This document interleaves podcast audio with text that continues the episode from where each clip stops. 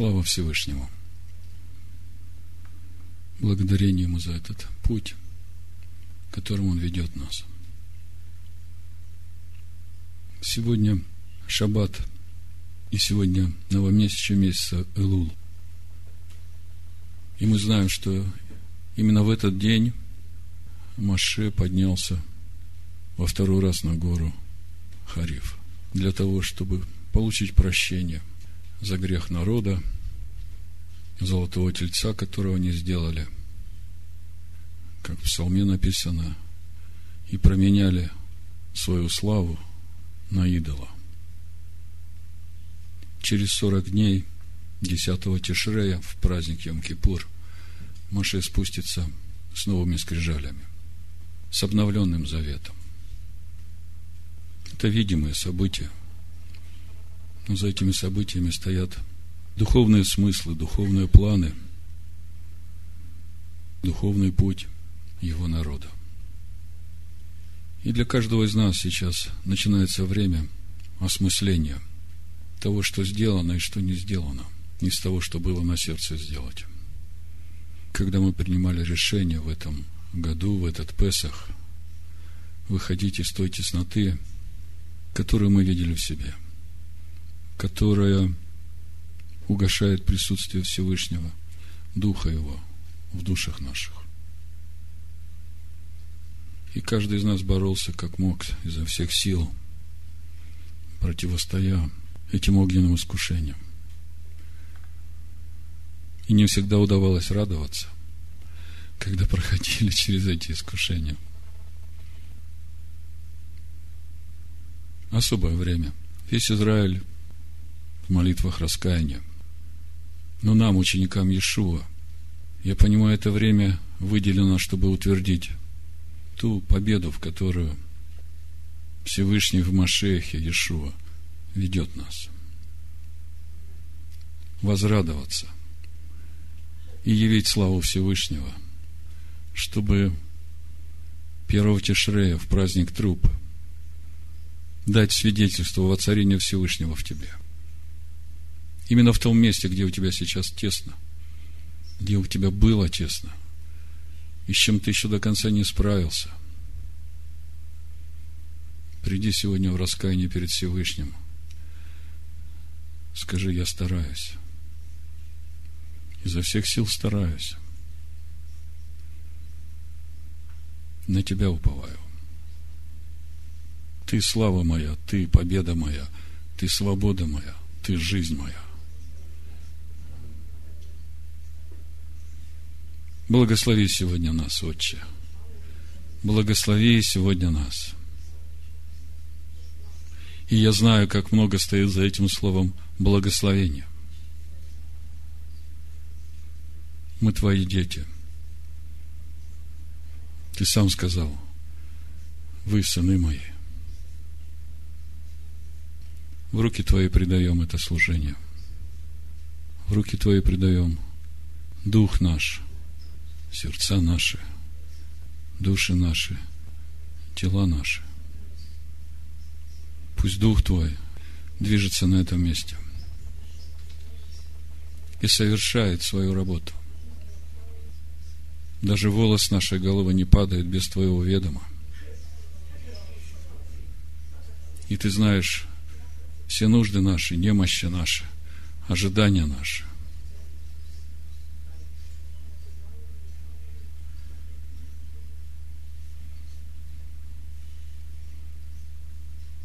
И как сын твой сказал, если вы, даже будучи злые, умеете даяние доброе детям своим давать, то насколько же более Отец ваш Небесный даст всякому просящему у Него. Просите. Просите сегодня и получите. Просите то, что угодно воле Его.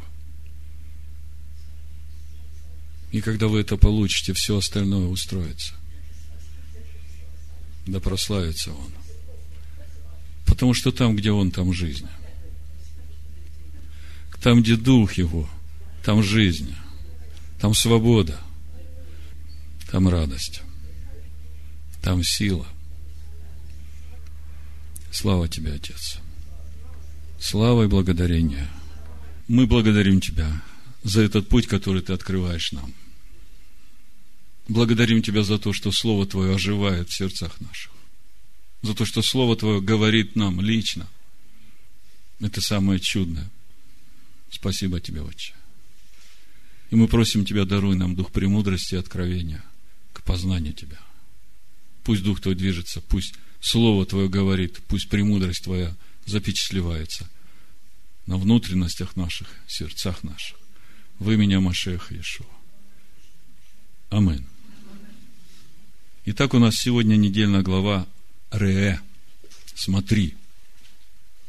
И мы продолжаем познавать природу истинного Машеха Ишуа.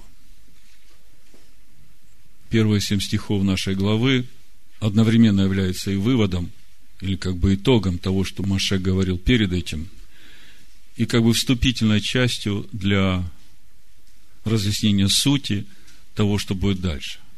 Начиная с 12 главы до конца 26 главы, Маше будет раскрывать весь путь Господень, путь Аданая. Весь этот духовный путь, идя по которому человек может либо прийти в полноту возраста Машеха, как э, мы видим в Моисее, который стал свидетелем для нас того, что учение, которое Бог дал через Моисея, приводит человека в полноту возраста Машеха. Либо поставить человека на путь, когда он будет э, собственными силами достигать праведности своими делами.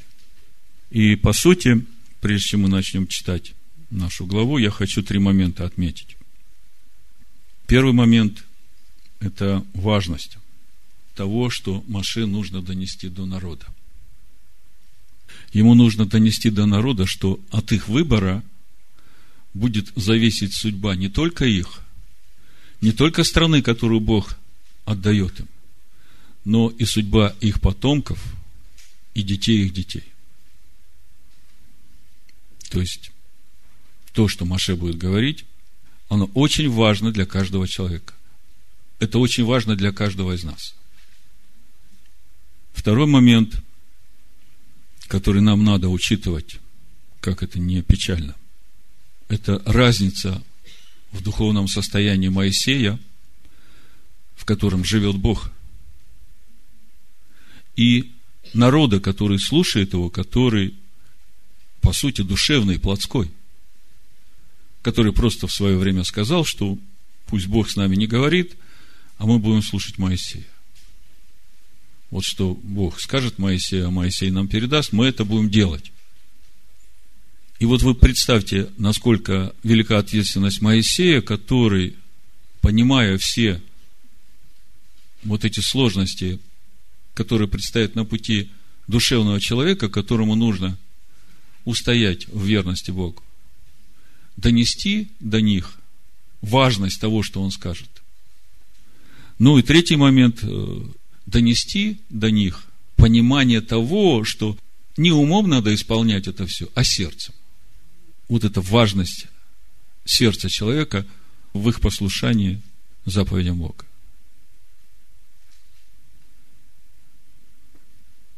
Давайте прочитаем первые семь стихов нашей главы, и потом я скажу название проповеди. Ну, в синодальном переводе, э, это 11 глава с 26 стиха, начинается со слова «вот». На самом деле здесь стоит слово «ре», вы уже знаете – из предыдущих разборов, и переводится как «смотри». То есть написано «смотри». Я предлагаю вам сегодня благословение и проклятие. На иврите браха в клала. Благословение, если послушаете заповедей Адоная Всесильного вашего, которые я заповедую вам сегодня. А проклятие, если не послушаете заповедей – Адоная Всесильного вашего. И уклонитесь от пути, который заповедую вам сегодня. И пойдете вслед богов иных, которых вы не знаете. Когда введет тебя Адонай Всесильный твой в ту землю, в которую ты идешь, чтобы овладеть ею, тогда произнеси благословение на горе Горизим, а проклятие на горе Гевал. Вот они за Иорданом, по дороге к захождению солнца в земле Хананеев – живущих на равнине против Галгала, близ Дубравы Море. Ибо вы переходите Иордан, чтобы пойти овладеть землею, которую Адонай Всесильный ваш дает вам, и овладеете ею, и будете жить на ней, и так старайтесь соблюдать все постановления и законы его, которые предлагаю вам сегодня. Уже само название недельной главы «Ре, смотри» призывает нас смотреть не физическими глазами, а духовными глазами. Потому что физическими глазами не увидишь вот эту нравственную суть тех заповедей, которые Всесильный дает. И когда мы смотрим физическими глазами, то, по сути, мы всегда видим уже следствие. То, что приходит в мир, это следствие. Первопричины всегда в духовном мире. И поэтому, когда Моисей говорит «Ре», то мне сразу в духе приходит Евангелие от Иоанна, 9 глава, там, где Иешуа разговаривает с фарисеями. И сказал Иешуа, на суд пришел я в мир сей, чтобы невидящие видели, а видящие стали слепы. Услышав это, некоторые из фарисеев, бывших с ним, сказали ему, неужели и мы слепы? Ишуа сказал им, если бы вы были слепы, то не имели бы на себе греха. А так как вы говорите, что видите, то грех остается на вас. В удивительное время мы живем. Слепые начинают видеть. И те, кто говорят, что видят, на самом деле слепы.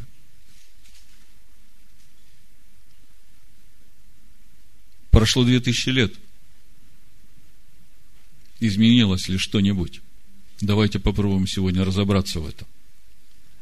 Проповедь я так и назвал, чтобы невидящие видели.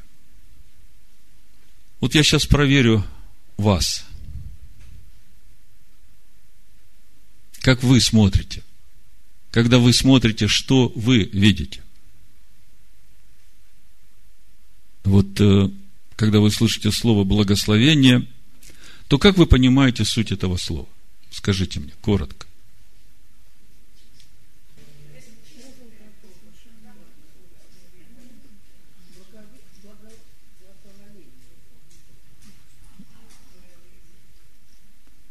Ну давайте честно.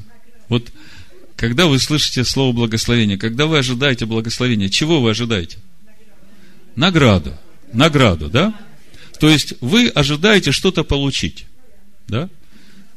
Ну, естественно, э, я не буду перечислять, но это все по-любому выливается в какие-то материальные, видимые вещи.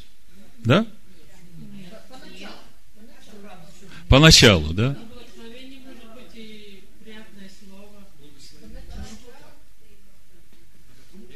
Ну, сюда входит, я согласен с вами, сюда входит и милость, когда к тебе благоволение от других людей, да? Но давайте вот зафиксируем вот этот момент. Ваше понимание на сегодня, слово благословение, это то, что должно прийти как результат чего?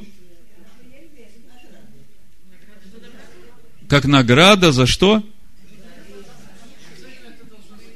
За послушание. Так, пожалуйста, еще.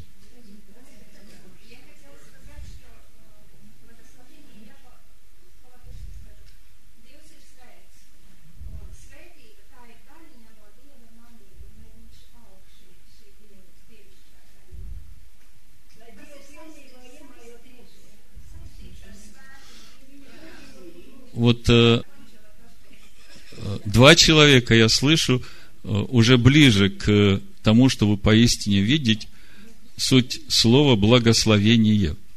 Ладно, э, давайте теперь разберемся с, со словом проклятие. Как вы понимаете суть слова проклятие? Что оно из себя представляет? Что это значит?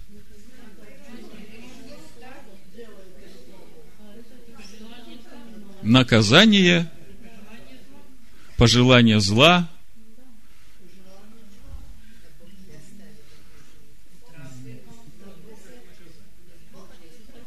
Бог отвернулся.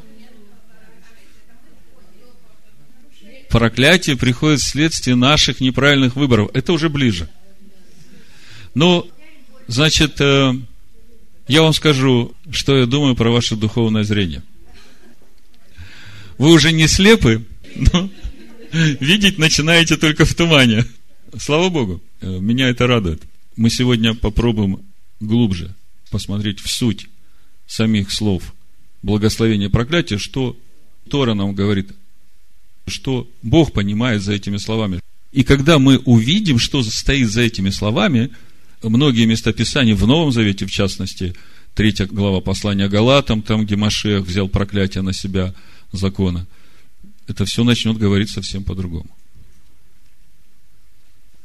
Самое интересное, что когда мы начнем говорить о сути благословения и проклятия, через это мы увидим суть слова благодать. Мы так часто пользуемся этим словом в Новом Завете. Благодать, благодать, благодать. А что это из себя представляет? Вот пощупать руками э, хотелось бы тоже иметь истинное понимание сути этих слов. То есть у нас сегодня задача духовно увидеть суть содержания слов проклятия, благословения, благодать. Начнем. Маша говорит, 26 стих. Ре, смотри, я предлагаю вам сегодня Анахи Натен Лифнейхем Гайом. Браха у Клала. Значит, по словарю Стронга это 1293, переводится как благословение, подарок, примирение.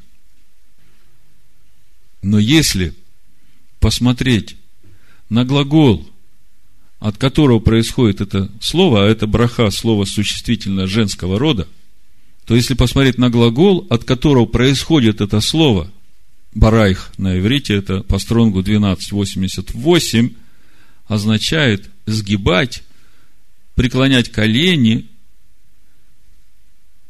почитать, и если все вместе, благословлять всесильного как акт поклонения и обратное действие – благословение человека как наделение благом.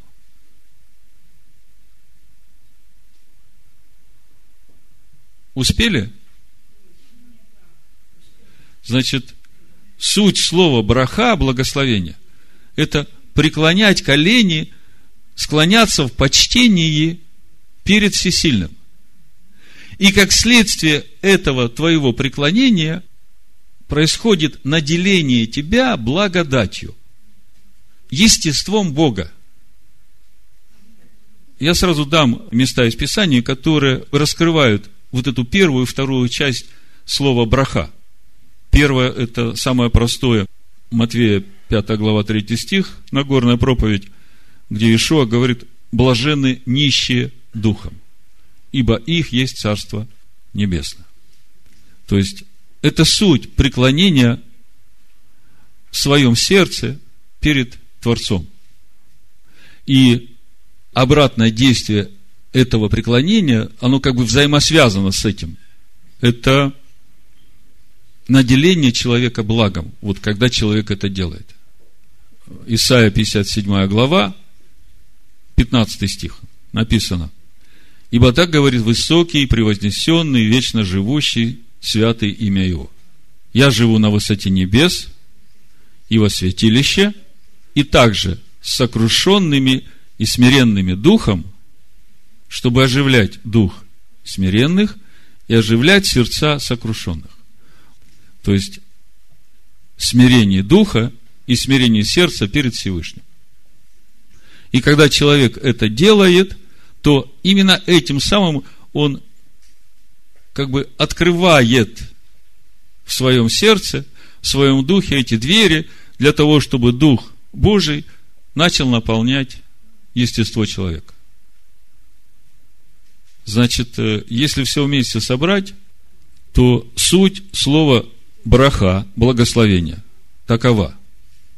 Это когда человек преклоняется в своем сердце перед всесильным, и через это почитание всесильного человек наполняется благодатью, благом от Бога. То есть Дух Всесильного начинает жить в человеке. Вот суть слова браха. Теперь слово проклятие, слово клала. Поругание, проклятие, злословие тоже существительно женского рода от глагола колол. По стронгу 7043. Я смотрю на значение слова колол, на русский переводится быть, делать легким.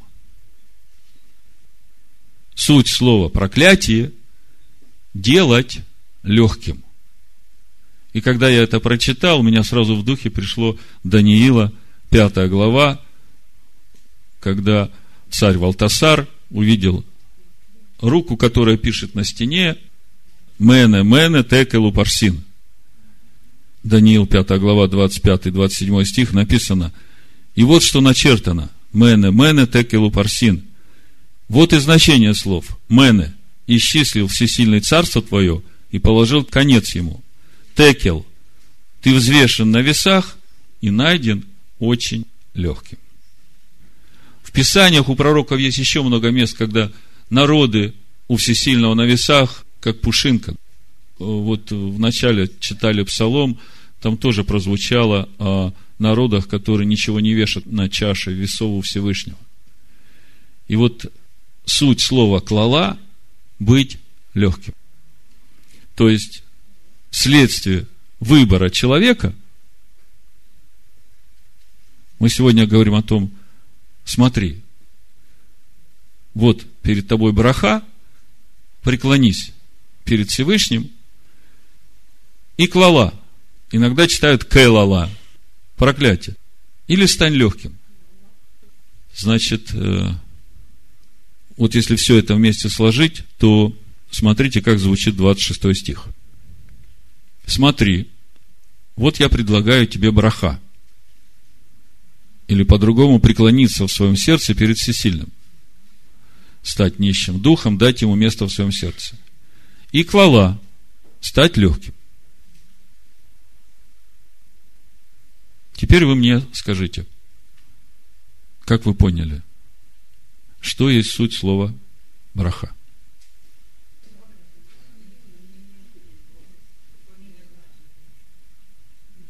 Поклонение Всевышнему, да?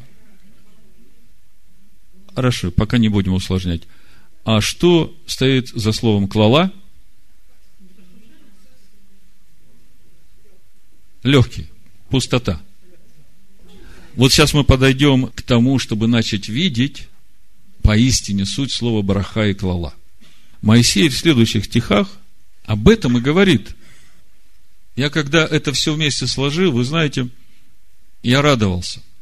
Я радовался, потому что очень важно сегодня дать вразумительное толкование самих слов благословения проклятия, что Тора нам говорит, чтобы невидящие видели, да?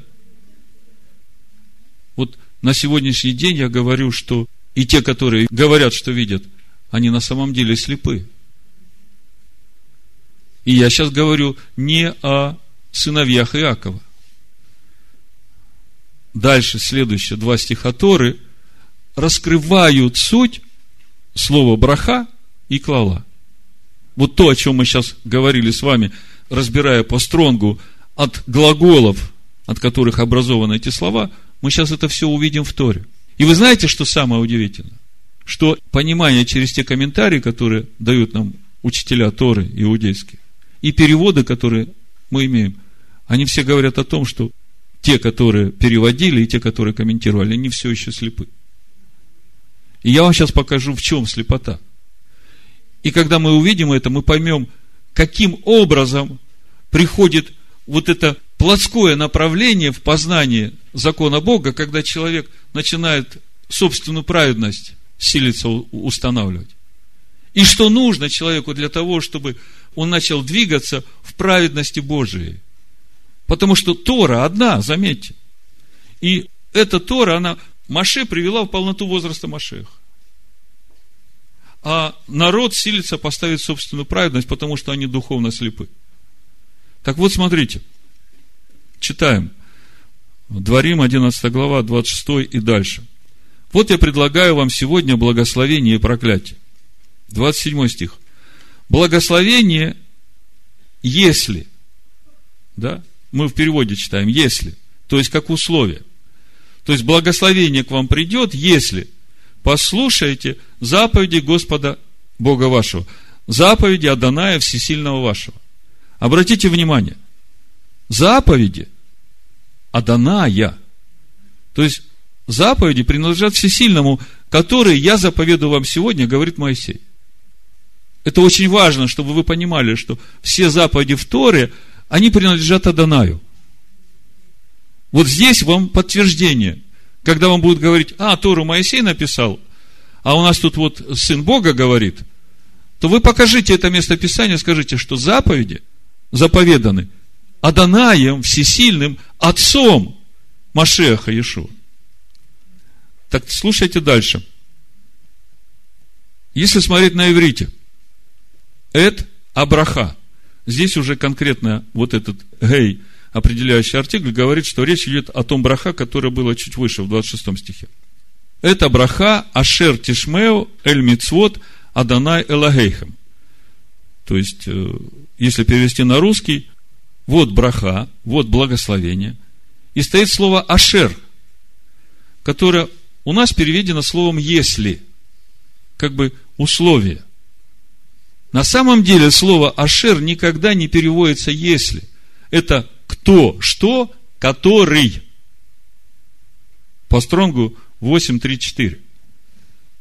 И в связи с этим у мудрецов, у переводчика, у комментаторов, даже если вы посмотрите те, которые доступны, комментарии мудрецов, у них какая-то непонятка – Каждый вот это «если» переводит по-своему.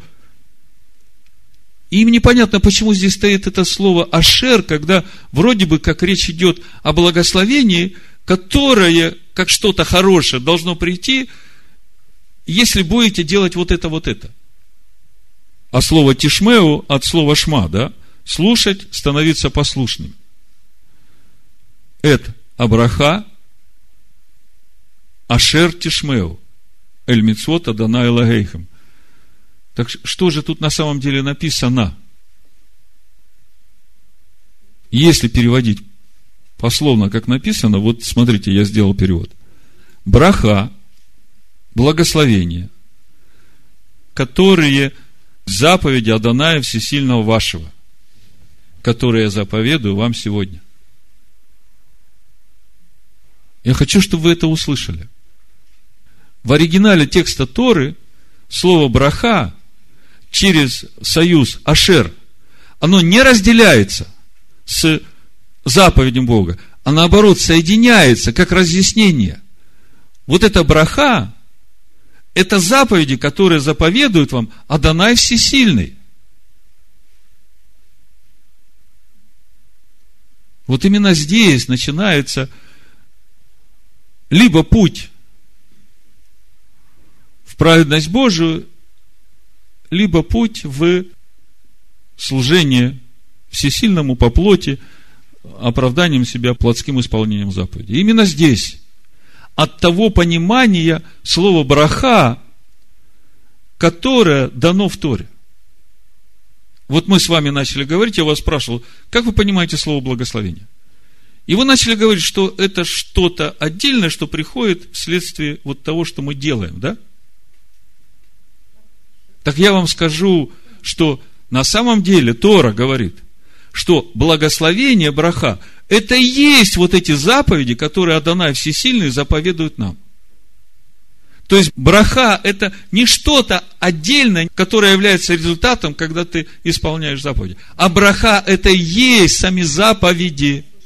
И это написано в Торе, потому что если мы читаем следующий стих, давайте прочитаем. Там написано, о проклятии, если не послушаете заповеди Господа Бога вашего. Как слово проклятие переводится? Быть легким. Да? Значит, на иврите звучит так. В аклала, то есть и эти конкретные проклятия, им лё, тишмео эль. Вот здесь им это и есть вот то «если», которым можно переводить как «если». То есть, и клала, если не будете слушать заповеди Адоная Всесильного вашего. То есть, смотрите, Моисей говорит, вот я предлагаю, смотри, благословение, и суть благословения эти заповеди, повеления, уставы, которые заповедует Всевышний. И проклятие, ты будешь легким, если ты не будешь слушать эти заповеди, повеления, уставы. И если это все вместе сложить, Моисей с самого начала говорит о внутреннем служении в сердце человека Всевышним. Поймите, вот то, что мы до сегодняшнего дня понимали как благословение, что приходит в нашу жизнь, это все следствие. Это мы видим своими физическими глазами, это результат того, что Всевышний начинает жить в тебе. Вы поймите, там, где Дух Божий приходит, бесы уходят.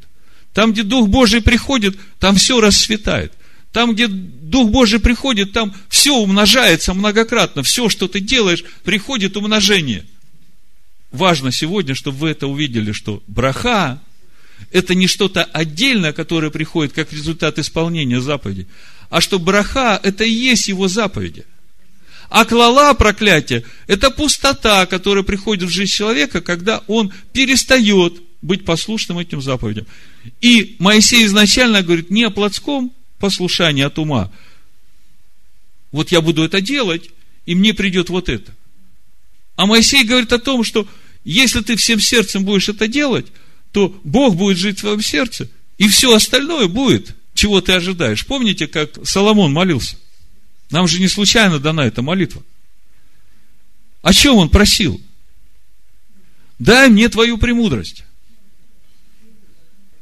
А Всевышний говорит, Моисей, вот за то, что ты просил мою премудрость, я тебе ее дам. Но все остальное, чего ты не просил, я тебе тоже дам, потому что это бесплатное приложение к премудрости Божией. Потому что с этой премудростью я буду жить в тебе. Если я буду жить в тебе, все остальное, оно будет просто изобильно течь. Амен. Слава Богу. Итак, суть браха – это заповедь Бога. Духовная суть браха. А духовная суть проклятия – быть легким, это значит отсутствие заповеди Всесильного. А то, что уже будет приходить в жизнь человека, это следствие его выбора. Или он выбирает браха, или он выбирает клала. Ну вот, читаю сегодняшний традиционный комментарий иудейских мудрецов Торы. Пишут. Смотри, говорит Маше народу Израиля – я предлагаю вам сегодня благословение и проклятие. Благословение, которое последует в награду за исполнение заповеди Всевышнего. Видите, мышление сегодняшнего традиционного иудаизма. Я не такой большой специалист в э, иврите, но Дух мне показал. Посмотри, что значат глаголы, от которых происходят эти слова, и ты поймешь, что там написано – Мудрецы говорят, благословение, которое последует в награду за исполнение заповедей Божьих. А проклятие, если они будут нарушаться. То есть, для них благословение – это что-то материальное, как награда, которая придет в жизнь за исполнение заповеди Бога. А Тора говорит, что благословение – это и есть заповеди Бога, и если ты преклонишь перед ними сердце свое, дух свой, и скажешь, не моя воля, но твоя. Она вот в этих словах, которые Всевышний заповедал нам, то в результате, конечно, и придут эти награды. Но это следствие. То есть я хочу сказать, что вот те, которые говорят, что видят, Ишо говорит фарисеям, вот вы говорите, что вы видите, да? А на самом деле вы слепы. И я добавляю, слепы, потому что слово браха это не награда, а это сами заповеди, которые заповедует Всевышний. И когда ты их принимаешь в свое сердце, вот та награда, о которой ты говоришь, это следствие. Поэтому Машей говорит, смотри, ре. Весь вопрос в том, какими глазами ты смотришь. Смотришь плотскими глазами, ты всегда видишь следствие. Смотришь на неприятности в своей жизни – и начинаешь вопить Богу, Господи, почему это происходит? и пытаешься как-то тут бороться с этими следствиями, там, к врачам бегать там, или еще что-то. И будешь так всю жизнь бороться со следствиями. А смотреть надо в корень, духовными глазами надо смотреть. Почему это пришло? Потому что ты там пустой стал, легкий. И если хочешь решить эту проблему, разберись с собой. Разберись. Где ты противишься? Где ты не хочешь преклонить свою выю перед Словом Всевышнего? Ведь Слово это и есть браха. Моисей говорит, когда войдете в обетованную землю, тогда вот эти слова все, и браха, и клала, провозгласите на горах Горизим и Гевал. Это практически в центре Святой Земли, в равнине, там, где Авраам остановился у, у Дубравы Море. Так вы представьте, какое видимое свидетельство Всевышний дает своему народу в то время, сейчас. Две горы стоят рядом друг с другом. Как бы из одной земли вышли – один и тот же дождь поливает и ту, и другую гору. Одно и то же солнце освещает и ту, и другую гору. Все то же. Одна гора Горизим, она благоухает, она зеленая, наполнена зеленью, деревьями, жизнью. Гора Гевал безжизненная, мертвая скала. А Моисей говорит, браха произнеси на Горизим, а клала произнеси на Гевале. И спрашивается, почему при всех равных внешних условиях и дождь благословений, и солнце, и все тоже для того и для другого, один как цветущий сад, а другой клала. То есть мы видим, что Внешнее здесь не решает. Причина где-то внутри. И мы теперь увидели эту причину. Или ты браха, преклоняешь колени перед словом его, или же ты становишься клала, безжизненный, пустой, мертвый.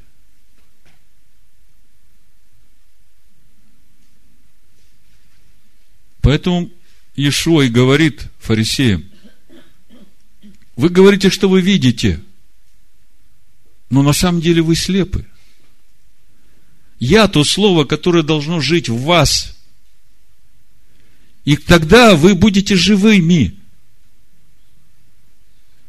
А если вы не уверуете, что это я, то вы умрете в своих грехах.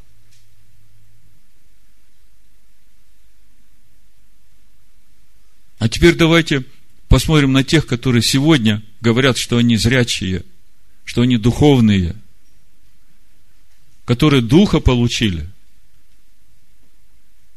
Как они понимают слово браха? Благословение. Какими глазами они видят слово браха, благословение? Процветание, изобилие. Все, что хочешь, можешь получить, потому что ты все можешь в укрепляющем тебя Иисусе Христе. А на самом деле внутри получается пустота. Потому что закон нам не нужен, заповеди Адоная нам не нужны, потому что от них проклятие. Проклятие как раз, когда их нет – это и есть клала. Это то, что делает человека пустым, легким.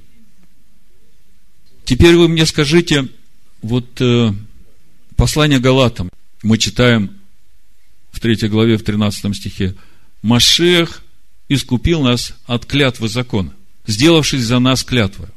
Ибо написано, проклят всяк, висящий на древе, дабы благословение Авраамова через Машеха Иешуа распространилось на язычников, чтобы нам получить обещанного Духа верой. Вот если сейчас это все прочитать через вот это понимание слова браха и клала, то вы мне скажите, а чего же в таком случае искупил нас Машех? Чтобы Духу Его снова обитать в нас. От пустоты. От этой легкости. А скажите, когда эта легкость, эта пустота пришла в жизнь человека? Когда Адам согрешил, что произошло? Адам стал легкий. А что произошло с ним? Бог его сотворил, душу его сделал с двойственной природой, чтобы в этой душе жило и земное, и небесное, и чтобы земное помогало небесному жить в этом мире. И написано, и душа поэтому стала живой – и Бог его вводит в Эдемский сад и говорит, вот дерево жизни, ты его возделывай, и через это будешь духовно расти, познавая Машеха, будешь наполняться естеством Бога. Будешь становиться все более и более весомым. Адам согрешил, и в Адаме теперь все мы согрешили, и Машиах приходит и искупает нас от этого клала, от этой пустоты, и теперь Бог может человека вдохнуть свой дух, чтобы душа стала живой. Ну, с этим понятно, мы как бы об этом говорили, и в книге об этом тоже есть. Так вот, смотрите, когда все это произошло, то что же должен человек дальше делать, когда душа его стала душою живою, глядя на то ожидание, которое Бог ожидал от Адама, когда ввел его в Эдемский сад – ну, вдохнув в него это дыхание жизни, человек способен слышать Дух Бога, Бог ему говорит, вот оно, дерево жизни, возделывай его, да? Другими словами, если Машех искупил нас от этой легкости, чтобы мы получили Духа, то что дальше Бог ожидает от нас? Во Второзаконии, в 30 главе, Маше уже заканчивает свою речь. В 19 стихе он говорит, Дворим 30, 19. Во свидетели перед вами призываю сегодня небо и землю. Жизнь и смерть предложил я тебе. Баруха веклала. Избери жизнь, дабы жил ты и потомство твое. Вы знаете, раньше я читал, и я не мог как бы внутри себя увязать, на каком основании Моисей благословение связывает с жизнью, а проклятие со смертью. Теперь я начинаю понимать. Браха, она потому жизнь, потому что это и есть Слово Бога, в котором живет Бог. А клала, она потому смерть, потому что там пустота, там нет Бога жизнь и смерть, предложил я тебе благословение и проклятие. Избери жизнь, избери браха. Тогда что надо избрать?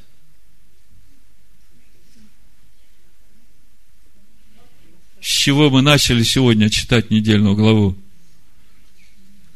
Смотри, вот, предлагаю тебе браха преклониться в своем сердце перед Всесильным. Браха, которые суть заповеди Адоная Всесильного вашего, которые я заповедую вам сегодня. Сегодня. Сегодня. Сегодня. Сегодня.